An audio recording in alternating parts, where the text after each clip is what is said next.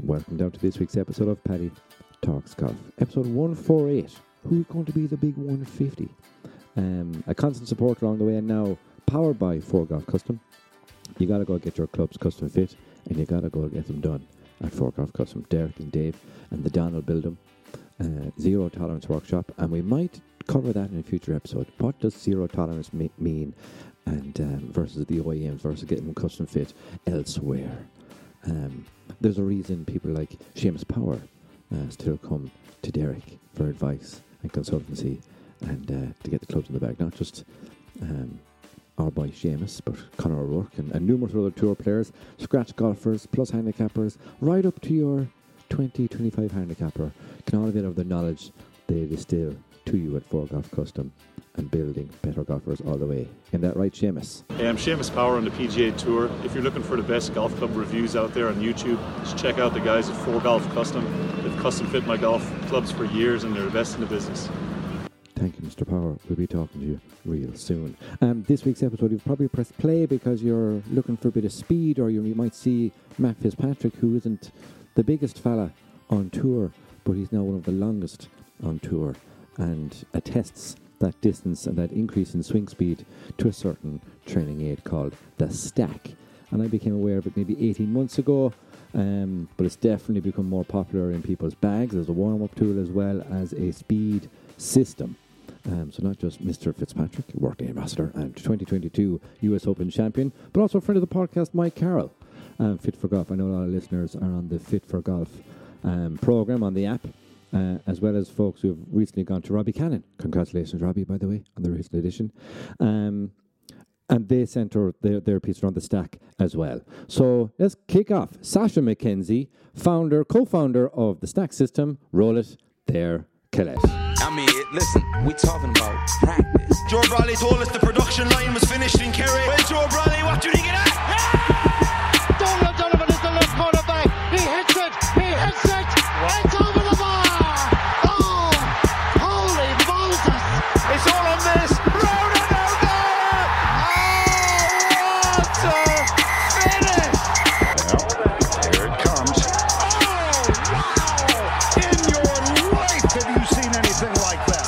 Sasho MacKenzie, are you ready to tee it up? I- I'm ready to tee it up. Driver in hand, glove on. A1. Uh, driver of choice? Ping G30, G430 at the moment. Yep. Nice. Being LSD the had- engineering consultant at Ping um, might have something to do with that. We're also professor of sports biomechanics and biomechanics advisor and software developer at FootJoy, which is Yeah. intriguing to me. Um, hopefully, they're all still current. I pulled them off your website, I think. Yeah. Yep. I j- just had a few emails back and forth with uh, my contact at FootJoy this morning. Yep. And and Ping. So everything's current. A1. The some most of my listeners are like, Jesus, Paddy's done a lot of research for this one. Because generally I don't. We just hop on and have a chat. So I have a I have a couple of notes because the stack has been on my radar, forgive the pun, for a couple of years. Um, but before we get into that, given the couple of titles we currently we consult on, um, given the couple of titles you have, uh, because I did engineering in college to go design stuff in golf. Now that's not how things have materialized, right? But given your consultancy is with something like FootJoy and biomechanics, and we're all about speed, are we looking at like advanced insoles to improve biomechanics? What's what insights can you give from a biomechanics sense to a to an apparel company or, or footwear company um, for paying? You know, we can see it's it's in it's in equipment we're assuming, but what, what can someone like a footwear and apparel company get out of your insights? Yeah. I- haven't done much with um, other apparel, but shoes in particular, uh, I consider them equipment. Um, and if you look at, across sports, they're very different, which says something. You know, um, pretty much you could golf in pretty much any type of shorts or t-shirts or you know whatever you want. They used to play with ve- you know wool vests and ties, um, but uh, the the footwear is very specific to the sport for a reason. Track spikes are different than golf spikes. Hockey skates look different. Uh, you know, curling uh, footwear, right? There's there's there's something that's very important with our interaction with the ground that leads to better performance. Um, golf's u- unique because uh, there's two very different things that you want to design that piece of equipment around. Uh, one is being able to execute the swing, but also you have to walk an uneven terrain for four to five hours. Um, so the it, it, it, and it's the piece of equipment uh, like the golf ball that you use in every single shot.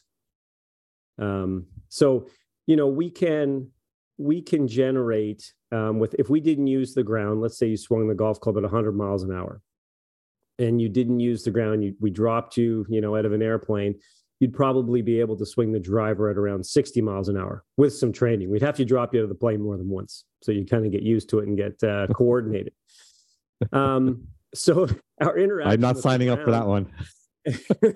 could be fun. Um, how we interact with the ground is really important to to change the angular momentum of the system, and then hopefully we get some of that angular momentum out to the club. And the the footwear and how they're designed, um, whether it's the stiffness in them, whether it's the traction uh, elements, uh, c- can really help um, get a little bit more angular momentum into the system, and it can also help us get it out to the club. Yeah, because someone who loves, who sees shoes as a, a, piece of equipment is our own Padraig Harrington. And I was at something, oh, I would say 15 years ago. And it was, he was with FootJoy shoes at the time. And that the new insole design, he'd gotten like four miles an hour because it gave him more stability. And at that time, everyone in the room was like, you're on one. It's because FootJoy's spending, giving you so much money. But it's actually like nowadays, it would make way more sense because more people are in tune with speed. But Padraig's always been chasing and chasing speed. So um, yeah, that message is definitely resonating with punters. Well, you know, and, and, you know, we, you don't even need to get into the the science of it or understand the reasoning. You can look at. I find fascinating is Tiger Woods wearing the Premiere Series. So, so that to me, that if if footwear didn't matter, surely Nike could find a pair of shoes for him to wear. You would imagine. But, you would imagine that they know a thing or two about uh, putting together a piece of footwear, but apparently um, not so much. You know, and that's how important Tiger's not uh, whimsically changing golf balls. He's more likely to stick. In fact, he's st- stuck with clubs and balls. You know, more so to the brand that he's you know supporting or marketing than he has with shoes you know that that's what he switched up he's like you know what um, that's all right. I'm going to wear these FootJoys because they're better for my game, or they're better for him walking. Is probably um, is probably the, the main reason. Or maybe he's like me, and it's the only thing we have in common, and neither of us can walk past a pair of premiers without putting them on. You know? yeah, uh, sure. um, generally, the first question I ask people who come on the show is, "What is your earliest memory of golf, Sasho?" Um, that would be in my um, great aunt's backyard using her um, ping irons that were right-handed. I'm a left-handed golfer, um, but uh, I can clearly remember it. I would be probably five, and uh, the the feeling of hitting. It, they were colored balls. I think they were ping golf balls, maybe even at the, at the time. The two tones, um, and yeah, the feeling of that solid contact and and I was hitting it backhanded, you know, like cowhanded with the, but yeah, it was, yeah, it was the the you know miss it, miss it, go ten yards, and then catching one, and yeah, that's my that's a very vivid memory. And you're in, you're in Nova Scotia today, but where did you grow up? Prince Edward Island, one one province uh, closer to you. Now, for the rest of us who are geographically challenged, is that east? East, East Coast. East, yeah, East Coast. Yeah. So, what was it like growing up there?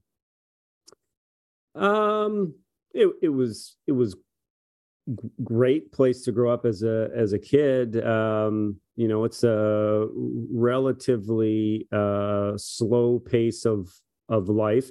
Uh, are you familiar with uh, like the American Amish? You know, like the okay, so you know, it wasn't like that. But to, to, to give you a sense of what Prince Edward was like, a lot of uh, Amish folks have now um, moved to Prince Edward Island. They, they, they uh, live in the area where I grew up. They travel by horse and carriage, and they chose that place because you know that's kind of the lifestyle. You know, it might not be different than than rural Ireland, to be to be honest. Um, right? I, mean, I was about to say it's like you're from you're from Athlone. Right like things haven't changed too much in you know uh, a uh, hundred years like we uh, like when i was a child we still didn't have like when i was in high school we still didn't have um uh, cans of of pop or cans of beer. Everything had to be glass. You know, it was like, it was like going back in time. Classy. But it was awesome. you know, I fished a lot. Could leave, walk out my front door, go for uh, go for a little walk through a field, go fishing, go play some golf. Um, yeah, it was great. When did the interest in how the body works come across your brain?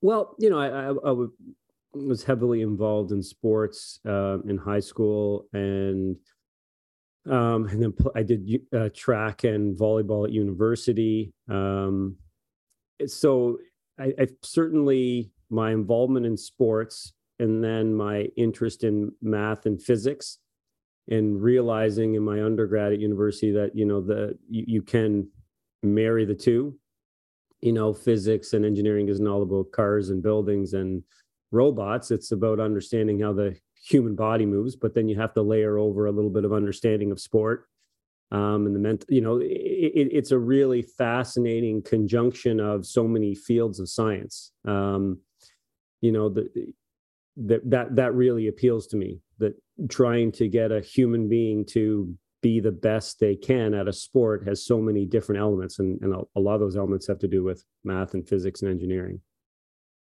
So I don't know. Do you ever come across them? A good friend of mine, Keelan McDonough, um, trainer under Mike Adams, that they're all about how the body works. So they'd measure your levers sure. and then and then you work a swing around that. So is, is it from that type of angle because everybody's built differently? You know, everyone has different ranges of mobility that you're looking at the percentages of change or or specific programs to get those one and 5% for optimum performance. That's certainly uh, one angle that okay. um, you know there's there's not not everybody probably has the same optimal way to swing a golf club. If there isn't if there is even an optimal i think there's probably lots of solutions for any given golfer to swing a golf club some better than others um, that's definitely one angle you know uh, not to try and put everybody into the, the same mold so what was the compelling event to go all in with with bioscience, biomechanics. Uh, was it in baseball first? Was it in golf first? Like after college, what was where did we go from there? Yeah, it was definitely golf. You know, um, uh, I'm a little bit uh, entrepreneurial in in spirit. Um, I certainly really like my job as a professor. My career as a professor. I, I, I like teaching. I like doing research. Um, that's what gets me up in the morning. You know, enjoy it. It's fun. It's it's it's an excellent profession. But I also enjoy the the business world and the idea that you can provide a product or a service to somebody that um, makes their life better. And a good measure of that is how successful the business is. And so, I when I was doing my PhD thesis, I wanted to pick a topic that would enable me to um, go in that direction of industry. So my PhD thesis was on customizing the stiffness of a golf shaft to an individual swing. Golf is a great sport because the equipment industry and the swing instruction industry is is massive compared to other sports. You know, Olympic sports, um, fascinating science, very interesting, but you don't have a whole lot of 45 to 50 year olds trying to be the best they can at baseball, bobsled, cycling. But there are millions of golfers who will go a, a long way and put a lot of effort into getting the right golf club, to figuring out how to train to get a better swing. And um, yeah, so it, it seemed like a really and and I love golf, fascinated by it. So that that was the direction I went and you're not half bad. You can take the modesty hat off, like back to back club champion. I, I, I, didn't see any 22, 22 results. So was it back to back to back champion or? It was not. No, I, uh, I, I put up a valiant effort, but um, I was just not as well prepared as I should have been. So two out of three ain't bad. Two out of three ain't bad. When did you meet Marty Jertson?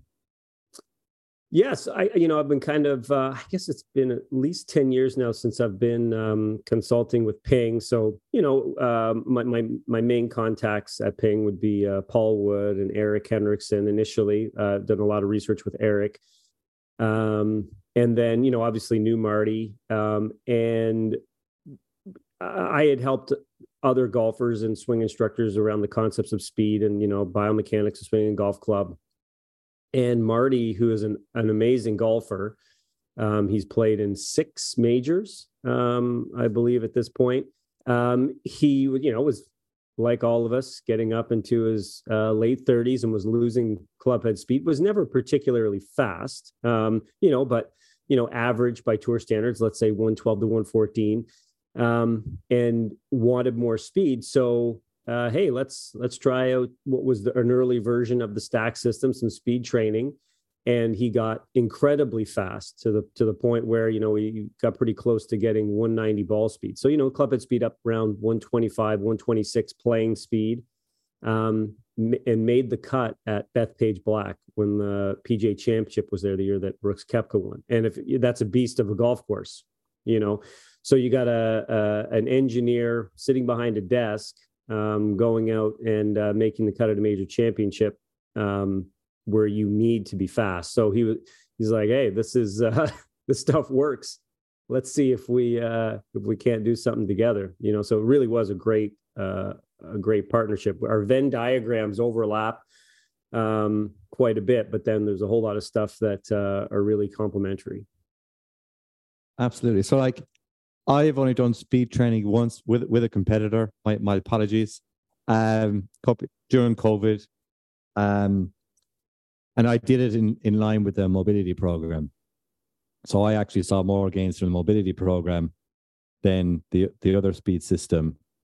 Um, where I was like, you know, I I uh, plateaued fairly quickly because mm. uh, it's kind of a one program fits all approach, which is fine, and people see gains or whatever. But uh, I plateaued at a swing speed that my body potential is too low. Do you know what I mean? So I, yeah, I like 109. I'm six foot. I'm north of 200 pounds this week.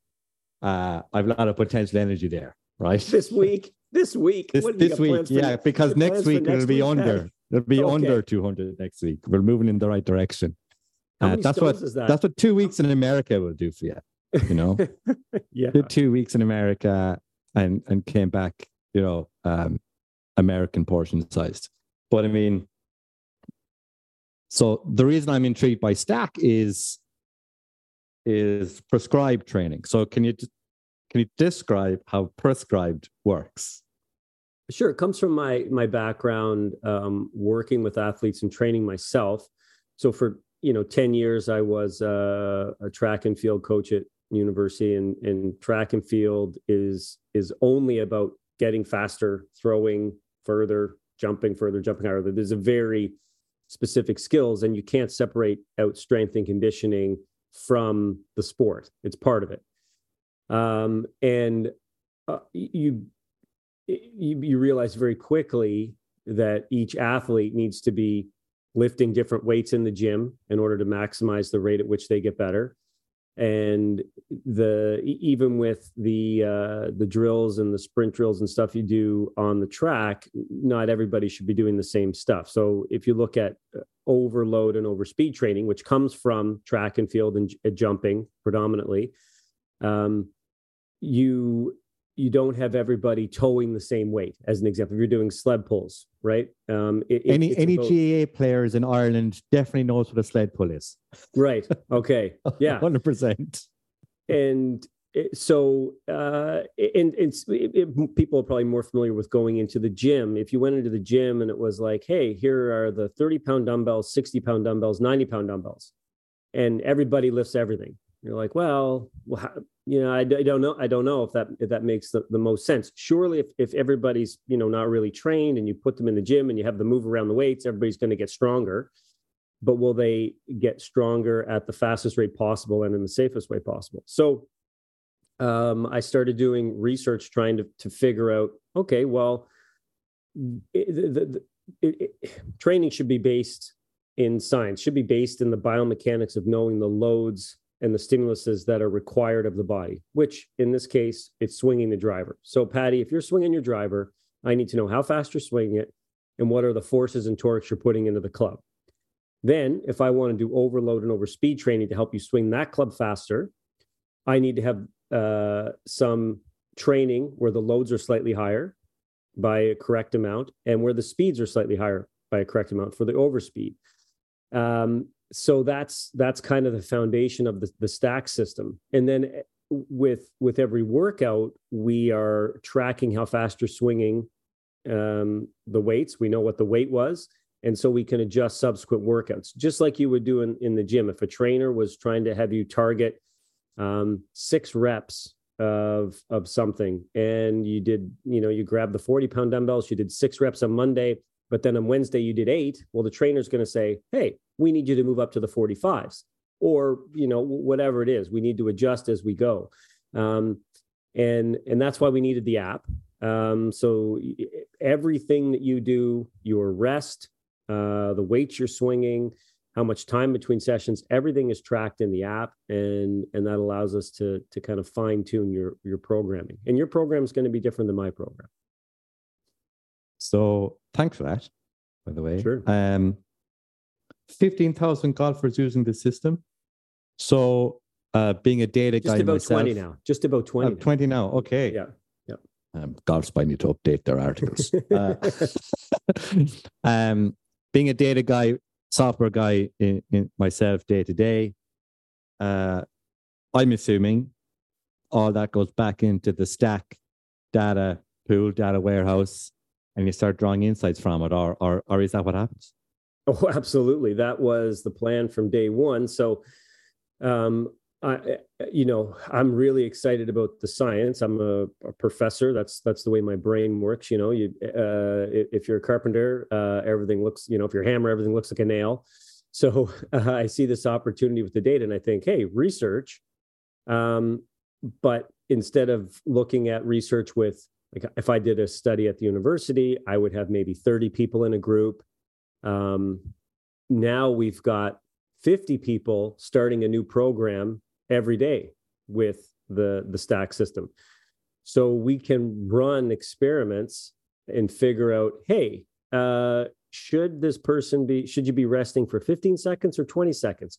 Should when you do overload should you be swinging at uh, a weight that's 108% of what you experience through the driver 110% of what you experience through drivers. we can make very small tweaks compare the findings, um, and then make the next programming uh, programs better. So the, the app is kind of like in this infinity loop of of progress, and there, there's amazing insights that that we can gain that initially, you know, we didn't think about. So, for example, we're we will be launching shortly um, a recommendation in the app for driver head weight. So, uh, as you know, you swing uh, of various weights when you do the stack training. And what that gives us is a measure of what we're calling your speed sensitivity. Okay, this is going to get a bit technical here for the next uh, minute that. and a half. Um, so you can you can if, if you look at a big group of people what's what's interesting is that you could take a driver head for a whole group of people that weighed 200 grams 180 grams or 220 grams and they would all produce similar ball speeds across the group the heavier the club head is, the slower you'll swing it. But the more mass in the club head, the more ball speed you get. Okay. So from a group perspective, it's like, and this research has been done several times for the last 60 years, starting with Cochran and Stobbs. So you'd say, hey, it doesn't really matter if the club head's 180 grams or if it's 220 grams, we all get about the same ball speed. But at the individual level, that's not necessarily true. So if you are relatively insensitive to mass, so as we add weight on the stack, you're going to swing it slower, but maybe you don't swing it that much slower. So we put 10 grams on and you lose a half mile per hour. We put another 10 grams on, you lose another half mile per hour. You're the type of person who should play a relatively heavy driver head, maybe up to 220 gram driver head. That's going to allow you to maximize the moment of inertia. You're not going to swing it that much slower than you would a 200 gram driver head but you're going to benefit from higher ball speed and more stability. Now, if you're someone that is really sensitive to mass, and we add 10 grams on, and now you swing two miles per hour slower, well, that's no good because now your club head speed drops so much that if you're swinging that 220 gram head, you lose so much ball speed that you're you're you're not going to perform as well off the tee. You might need to use 180 gram driver head. So there's, there's just an example of an insight that you know that we can pull from all the you know these 20,000 users, and we'll be able to make a recommendation on, on potentially how heavy the driver head should be. And that's where you can pull your data and then sell it to the club fitters of the world. be like, Mhm. uh, and yeah, I've, I have a friend you need, I need I need to introduce you to, um, with all the club fitting data of thousands and thousands of people. Um, but we'll do that offline. Sure. um, it's just intriguing because it's like people always like the culture in golf is um, hit it long, and then also hit it long with the stiffest shaft possible and the heaviest shaft possible. oh, look at me! I have Right. a eighty gram driver shaft and this type of stuff. While actually, it could be if they went lighter or lighter club head, etc. It'll affect their ball speed. They might swing it slower, but they have a faster ball speed. That's essentially what we're saying here, or vice versa.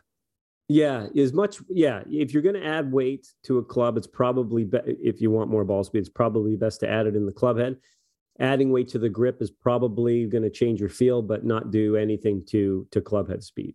You know, so um, anyway, lots of lots we, of thoughts. We on that stuff. digress. Something I picked up the other week, actually, during my time in the States, was a blast motion sensors. You're actually able to pick your putter uh, model, and then it'll it'll um because it then it's classed the, the loft from the putter. It'll get your attack angle from the sensor. So maybe that's something like that we'll see in in, in the stack app. Just pick your model. Um, yeah, it's a good you, idea. you never know. You never know. Um, and they just input your shaft weight. Mine's 55, I think. nice and whippy. Um, where do we go from here? So, so in terms of, yeah, I have a couple of questions around people might have why, like before they pick a stack system, like before they choose it. So I'll, I'll, I'll read them off you. Does ball position make a difference to your club head speed and the mass you can apply through the ball? Ball position, Ball position. So if I, like in your stance. in your stance, yeah. Is there an optimum Uh, place to put it? Um, well, I think for driver, it makes sense to probably move it up in your stance because you're going to get a more favorable angle of attack. These are generalities. Um, I think with irons, it, it's it- for um, interaction with the turf considerations. Uh, moving it back in your stance makes sense. Um, you, you know, you don't want to have the the low point when you're hitting an iron be behind the ball. But in terms of club head speed, I, I, think that it- club head speed changes so little in that one foot, you know, whether it's middle Okay. stance or the front of the stance that ah, you're not going to gain or lose any club head speed. Yeah, so it doesn't matter where I put my PRGR once I put it in the same place for, for Oh, consistency. Yeah. Oh yeah, sure. Yeah, yeah. Your PRGR. Yeah, yeah, yeah. Right. No, the radar doesn't matter. Not no, no, no. Just Yeah, I, I like two, for the PRGR two and a half to three feet. Yeah. Yeah, out outside of the impact zone. Because I've seen plenty of uh Instagram stories of uh, people after smashing their radars, uh, just in general, not not because of the stack or anything, but just because Oh, of their uh, their ball striking issues. Well, well, I think that in general, the closer you put those, the problem is the closer you put the radars to where the club's moving, and they tend to read a bit higher. So I think uh, there's there's a negative feedback loop there in terms of uh, damage to the radar. Yeah, doing great for the PRGR stocks. Um, other radars are available, of course. Um, with your data pool, have you seen, and it might be in the programs I don't know, have you seen a difference in swinging, hitting a ball and swinging without in terms of swing speeds? Yeah, for sure. Initially, the majority of people uh, swing much slower without a ball. Um, it, it's not hundred percent. Um, it's it's a bit of a distribution, but that quickly changes as you adapt to speed training, and eventually, the vast majority of people, after you know a, a program or two of speed training, start to swing faster without a ball than with a ball. Yeah, because my my guy, my buddy, my, Mike Carroll, who's a friend of yours also, I believe, um, does promote, you know, put one session in hitting a ball at all out speed, uh, along Yeah. with your stack system for Well, you know we for ball striking in- more so than anything else. Yeah, we have that built into the app. So we have um so every we, we recommend uh every you know two or three weeks minimum um that there's a there's a right in the front page of the app there's a button that's called special session. You tap on it and you can do speed priming with balls. Um so it takes about uh, 12 minutes. You do some warm up stuff with the stack and then the last set is smashing balls with your driver and that allows you to track not only r- the regular stack training, how you're swinging without hitting a ball, but you enter the speeds, your driver speeds while you're hitting balls. So we can track both in the in the app. You mentioned there there was a, a priming session, uh, and I did read up Yeah. there was one for like before a round. So, do you combine a priming or a mobility part of of a of a of a of a program, or are you just advise to do a mobility program along with along with it? Yeah, well, um, I guess it depends on what your issues are, uh, but certainly I think for most of us over the age Well, of you 30, can use me as you can use me as a case study. Uh, I use in this chair. myself. yeah, So Yeah. hip mobility is uh, improving, um, but can be better. So that's where I'm. I my mobility program is around hip, uh, Yeah. hip mobility, um, because I get I, I run out of space pretty fucking quick in the downswing, basically because I haven't cleared any hips yet. so yeah. that's me. Yeah. And Mike's got some great. Uh, I really like the exercise he does, um, where you sit on your butt and you got your your your your feet are kind of on your heels, and you rotate left and right to to work that internal external hip rotation. You Internal know, depth, 1990 rotation. drill. Would you would you believe Yeah. four years ago I couldn't even get into the position of 1990? I believe it. Now I can, and I can go over and back. Excellent. I'm, I'm doing So- good. Yeah, I, I I like Mike's stuff. Uh, if I was going to recommend anybody's stuff, it would be Mike Carroll's stuff for sure.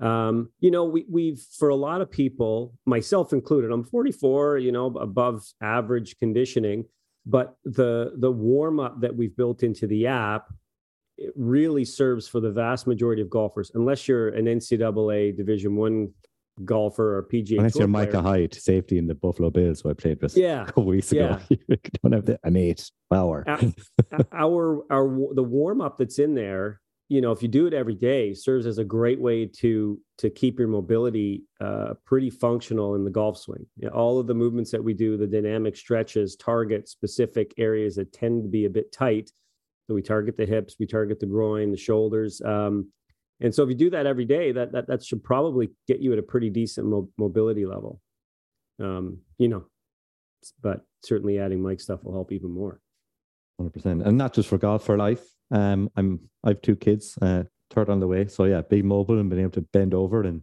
roll around is is quite beneficial to, I, to regular I day life. For people who have done speed training before, maybe, um, off your data pool, can they still go to the stack and see gains, or is there a risk of plateauing or a risk of not gaining anything because they've used Yeah, it like they've their body's primed or conditioned to a degree already? Yeah, the, the the you know there's a possibility of that. Um, we we've probably right now have about uh, I'd say we're approaching about four thousand people that have switched. Um, uh, you have previously used um, other training systems. Um, we have plenty of reviews and lots of comments um, to say that they've continued to get faster.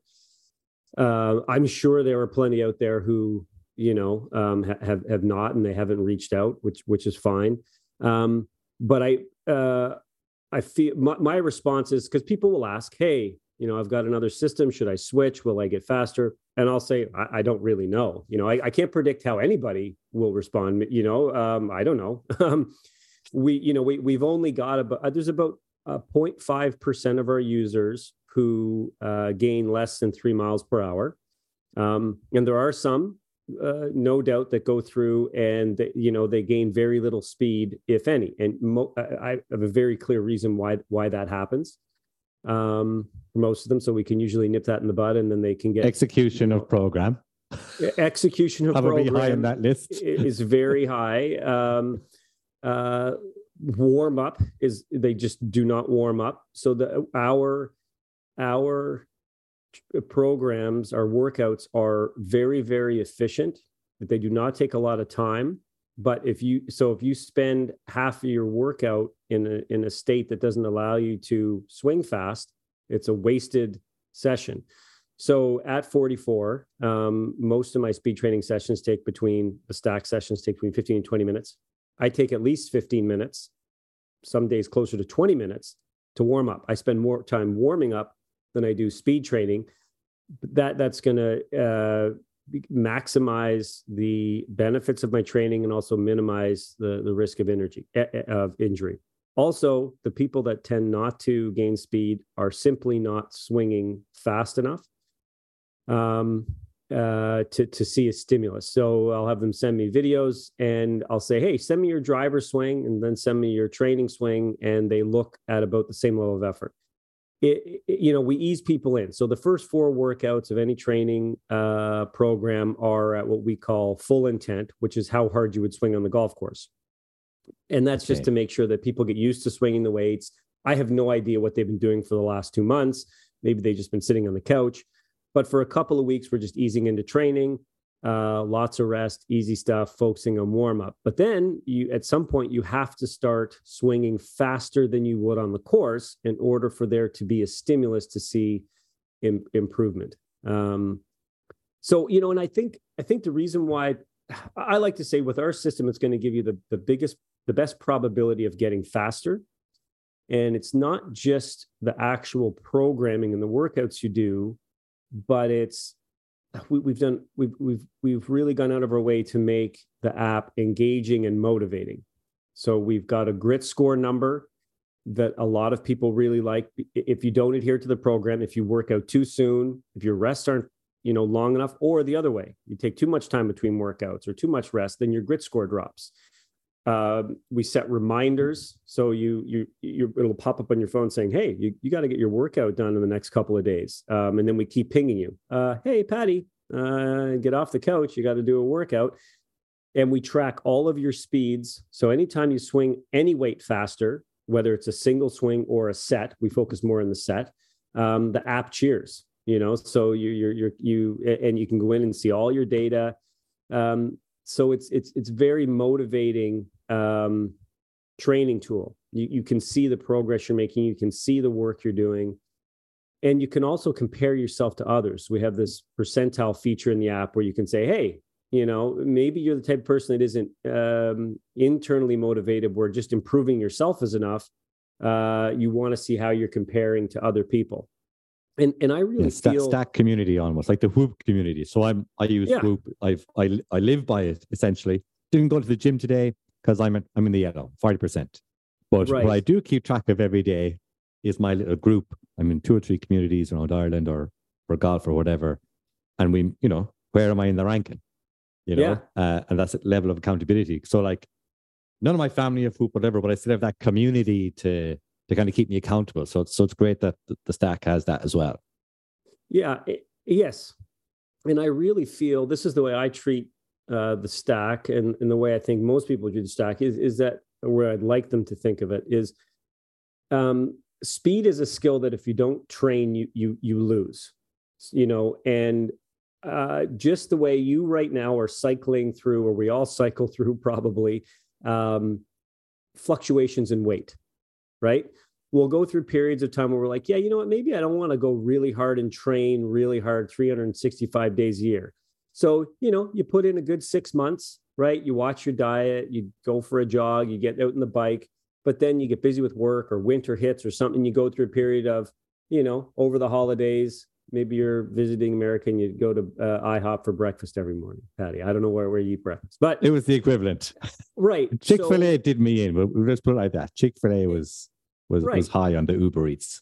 And then you say, hey, I'm going to get back into stuff to kind of bring things under control. You know, uh, I, I think when you start out stacking, going hard for a year, not hard, but consistent for a year is a great idea, right? But then, just like anything, you'll start to see some diminishing returns. Uh, for myself, uh, uh you know, um, uh, when I before I started training, when I was in my early 40s, you know, I, I was in my high, high high 120 club head speed in my 20s, right? I was athletic, I could really move move the club head, and then by the time I got to late 30s, I was down where like I was playing at 102. That was no fun. So so now I'm back up playing around 112. I can swing the driver. So I've got another about a month training left in my current stack program. I will get the driver back up air swings as hard as I can, pretty close to 130 miles an hour. I'm hopefully I'll be playing at 115 at the start of May when the courses open up um, around here. But then I'll, you know, I'll slow down again. You know, I, I'm not going to go hard with stack training over the summer. I'll try to keep my speed up as best I can but then I'll go back at it again over the winter. I, you know, stacking is going to be for life. I'll have I'll, I'll be able to look at that that progress in the app and say, okay, I got to get back up to this speed because if I you know if I wanted to start playing at 125 now eh, for me at 44, you know, I would need to get my max up over 130, and that would go from okay, I need to put 40 minutes of of work in a speed training week. Now I'd have to put in two hours. Well, I don't want to do that and I don't I don't want to train for four hours a week for a year to gain two miles per hour. That's not where I'm at in my in my life. But there's a sweet spot with the stack where I can put in just enough training and go hard just for enough for a few months during the year where I can stay at 115, hopefully playing speed for the next 10 years. You know, and, and that that that's that's great for me. No, absolutely. I suppose that's I've experienced that in terms of I just didn't train at all and now I'm back. I went down to like 104. Right. So like, yeah. So between gym work and mobility, I'm back up to like 108, 109. But I know that the potential is there, and it's and it's that's. Um, did you call it a synthesis or a, it's that switch in your brain that turns off the limiter? Everyone has like yeah. an internal limiter uh, for like how governor. fast they want. The governor, yeah, they want to guide it down the fairway or or whatever. Um, and I see that when I I'm on Trackman or whatever, indoors versus outdoors. Uh, so I do like wintertime, Ireland, like no one wants to be outside. So we're inside and swing speed is like 103. Then we're outside for the first time three weeks ago. And it's like 109. So that's like yeah. just purely from being outside. So the question is in do you measure that in the stack app in terms of are they practicing? Because I see the Chasing Scratch Boys and he's swinging inside. So do you have like um, a data set around you know, your I think you call it your e speed. Yeah. So does that differ based on training inside versus training outside? It's very interesting. Maybe it's something we probably should tag. Um, you know, there's. I think it depends on your your indoor training environment. Um, and how ruthless you are to breaking stuff inside. you know, some right. people mightn't care, and they've a yeah. no governor for indoors. well and i think some people can overcome that relatively quickly what's interesting is um you know uh, uh ping does a lot of testing indoors and you know we the, but they also have their bay where they hit outside and they do a lot of testing outside as well um it seems you know this is anecdotally from my my uh, friend uh, Erik Henrikson at Ping, you know, his his gut. Um, I won't hold him to this, but we kind of feel the same way. So I feel comfortable sharing it. Is that for some reason, golfers tend to maybe swing irons like a seven iron a bit faster in inside than they would outside, but drivers the reverse. And I mean, hey, we haven't I concur with that. Any, we haven't pulled up any data, but that it's certainly even in my own lab um, with my myself, that seems to be the case. I'm not really sure why that is, um, but uh, either way, I would say this: if you are speed training, if you're stack training indoors, and you see gains, those gains are going to translate to the outdoors. Gains are gains, right? Yeah, gains are gains, are. indoors or outdoors. What was I going to say to? People who say, "Oh, I'm not spending two hundred forty dollars and then X amount more on a on a radar, it's almost six hundred dollars." What's your rebuttal on that? Is it just don't buy a new driver for a year or two because they're six hundred dollars? and you'll see the equivalent gains, and it's a long term capex spend, not a short term one. Is that the rebuttal, or, or is there another way to go around I, it? No, I think that's the, that. I think that's the main rebuttal, um, and that's you know where you know the the price we sell. I like if in Canada right now, um, if I go to buy a, a new driver from any of the major OEMs, it's eight hundred dollars. Um, you know so we're the the stack with the radar is under that price point um, and will probably have a more lasting influence on your your golf game across the board from from pitch and wedge to from from lob wedge to driver um research tends to one to two miles an hour results in what's it four to five yards in gain so a, a 10 mile an hour gain is about 20 25 yards. Yeah. So in terms of your investment, it's and and your consistent training, consistent use of it, that's 25 yards. What the question is, what from your data set is your average increase in swing speed Yeah. from your data pool, or, or is that do we need to sign an NDA first? No, no, I love to share that information. So uh, there's lots of different ways you can um, uh, portray that information. So I'll be specific.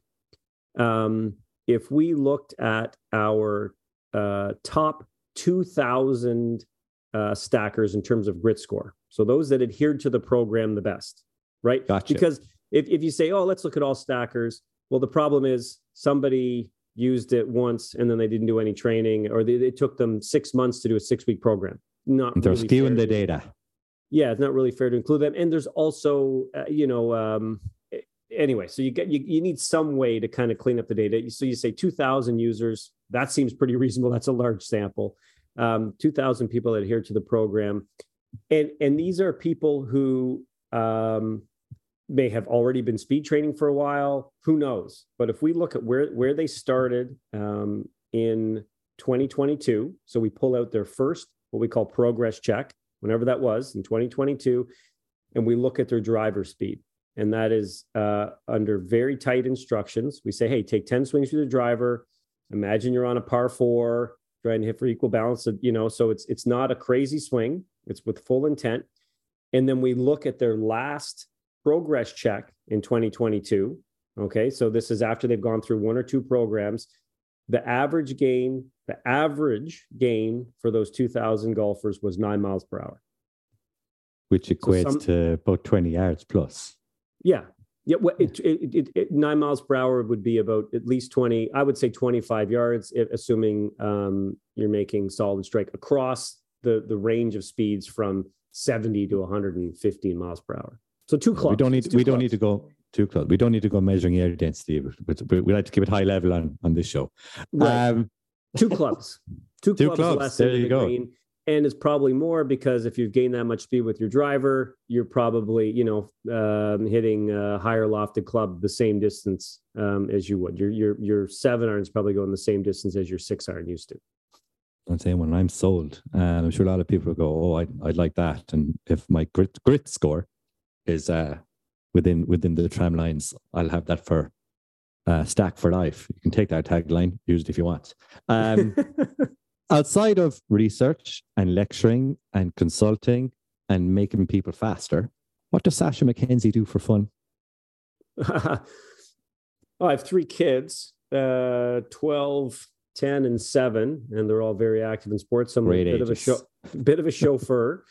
um, you know, I coach uh, coach my son's hockey team. Um, so, uh, and in Canada, um, you play hockey about as often as you breathe oxygen. so, a lot of hockey happening. Uh, you know, when I, I mean, I golf for fun. That's my main. That's what I do. I play golf. That's uh, you know, I there's it's it's it's amazing to me, Paddy, how many high level instructors that that don't that don't golf, and I guess maybe they they spend so much time around it that they're like, well, I don't have time to fit it around. That's not me. And some of you know some of the some of the golf instructors that do like to play golf. They're some of my you know some of the guys I I love to hang out with. Absolutely. One of my favorite books is Make Time. That kind of takes care of work, and it's by two Googlers, two Google founders. So, yeah, I have it here all the time. Uh, Jake Knapp and John Zeratsky. Make Time. Lovely little book that I, I just jotted I just jotted that down. I just got to find some time go. to. I'll send you the it. link. I'll send you the Okay. link after. Is Uh, it on? Is it on? on is it an audio book? Can I can I can I listen Uh, to you it? You can't, which is why it's one of the only two books on my desk because I audiobook everything. I've Be a Player on my desk and I've Make Time and Golfers Journals, but the rest is audiobook, yeah. So I waited for like six months for the audiobook. I was like, I'm to have to buy this book here. So it took me about three months to read the bloody thing, but it is really good. loads, of, loads of good takeaways. Good for flights. Do a lot of short, Yeah. short half flights here for like half an hour, an hour. But um, the real questions now, Sasho, really, really, really important ones are here now. So are you ready for your quick fire Q&A? Uh, yep. Hit me. What, what, what, what, what would your walk-on song be? Uh, a tragically hip song, um, "Blow It High Bill." Who sings that? The tragically hip. They're an The amazing. Tragically hip. Oh, I thought you Oh. meant it was a tragically hip. song. All right. Well, that would be good. I like that one. I know, right? Um, You've just offended every. You've just offended every Canadian. Well, I'm sorry. We used to say that, apparently. Um, gym or pizza? offended. Nah. Gym or pizza, Uh, Sasho? G- gym or pizza? Like exercise or pizza? Exercise or pizza? Which which is a bit of you? Gym. Yeah. Hat, visor, or bucket hat? Uh, uh, uh, I'm I'm more of like the paper boy. Was it? Was there two options there? Visor or bucket? A tour like a bu- visor or bucket hat? Uh, I need to go like Rory uh, style uh, ball cap. You know, Ball the low cap, profile gotcha. Tiger Woods. Can't do the high trucker hat thing. Definitely that's specific. Dad Yeah. caps. Dad cap. Thank you. Dad cap. Yep. Um, Happy Gilmore or Tin Cup? Yeah. Happy Gilmore. Walk or cart? Uh, well, walk. Golf hoodies, yes or no? Yeah, I'm fine with that. I'm wearing one now. Same. Instagram or Twitter? Twitter. I struggle with Instagram. Play or practice? Uh, play. Lovely. You struggle with Instagram. You're going to say something there. Uh, yeah, I just I find it very uh, very nuanced. It's great. It's great. I just um, uh, my I, I, you know I struggle with it. some things, uh, Paddy. Like I can never remember uh, which way to turn a doorknob. I can never remember whether the cold tap's on the left or the right. Some things like that. So it's not like it's overly complex, but I go in there to try to like, okay, is it a story? Is it a reel? Is it? And I, you know, I just, I maybe I need to put five minutes into it. Instead, I've just uh, turned away. Don't, don't judge me too harshly. I do It not. seems like I, I like, I like, I like flipping through it. I just, um, I have trouble posting and interacting with it, and I'm not even great at Twitter. Find your platform. That's what they say. Uh, podcasts might be yours. Come here to me. I have one final question, and we'll say um, your club champion 2023. Right, we'll put it out there. Uh, I want to say manifest, manifest, manifest. And Yeah, you're planning like your that. celebrate your celebratory dinner, and you can have whatever six people at the table with you. You're at the top of the table. You have three people down the right, three people down the left. Who's at Sasho MacKenzie's uh, candlelit dinner? Gosh, this is. I didn't prepare for this. Six people. This is where Wow, this is where editing comes in key. So and if you need to take take a minute, take a minute, and we'll, we'll edit out Well, any any wide expanses of time. Well, unfortunately, there's only room for uh, for one really uh, cool person because I um, I got my wife and my three kids for sure. Um, so what's that? That's oh, but I have Two two room for two more. And, or Correct. can they be uh, Anyone, dead, alive, fictional, you can have alive? Paddington Bear at it if you want. Gosh darn it! Um, uh, F- Richard Feynman. I don't know if you know that guy. I He's- he's don't. Amazing. Oh yeah, you got to read some of his escapades. So that's clearly one. Um, I should probably pick somebody from the golfing world. Uh holy smokes! This dead air. You, can you? Are you able to cut this out? All my Oh, 100 percent. Oh yeah, Okay. Humming and Han, and I got all my as and because this is really important. Um, and I definitely have that one person down. You know what? It might be. Yeah, you know what? I've had dinner with him a few times, uh, hung out with him, played a bit of golf with him. Uh, really enjoy his company. I'd say Bill Murray. You know? I met Bill last summer at the JP. He's a gas man. Yeah. Some man to take a car down the range through all the fences, but through like 300 people and not give a shit. yeah. like Yeah. I'm Bill Murray. but uh, Yeah. no, hundred percent, hundred percent. Well, thank you very much, Sasho. We must get you over to Ireland when the weather's a bit better. Do a fit for golf stack collab or something like that, or just come over have a good time. Thanks very I much. would- Really, really insightful. Thanks for your time. I would love to do that. Uh, I really do need to visit Ireland. We'll take care of you. Thank you very much. Okay. Thank you, Paddy. That was Sasho MacKenzie. I hope you enjoyed it. I hope you got a bit of value about what the stack system is all about, about the approach, and why people like Matt Fitzpatrick, Michael Carroll, uh, Robbie Cannon, loads of people on tour, loads of scratch golfers, loads of people who are looking to get better, faster. You don't have to be low handicapper. Everyone can use the stack system. An extra mile an hour is two or three yards. So if you get three to five miles an hour, let alone 15 to 20 that people are achieving using the system, absolutely worth it. It is pricey, yes, it is, but it means you don't have to buy another driver. Simple as simple as. And I always say you're better off investing in your game, maybe more so than in equipment.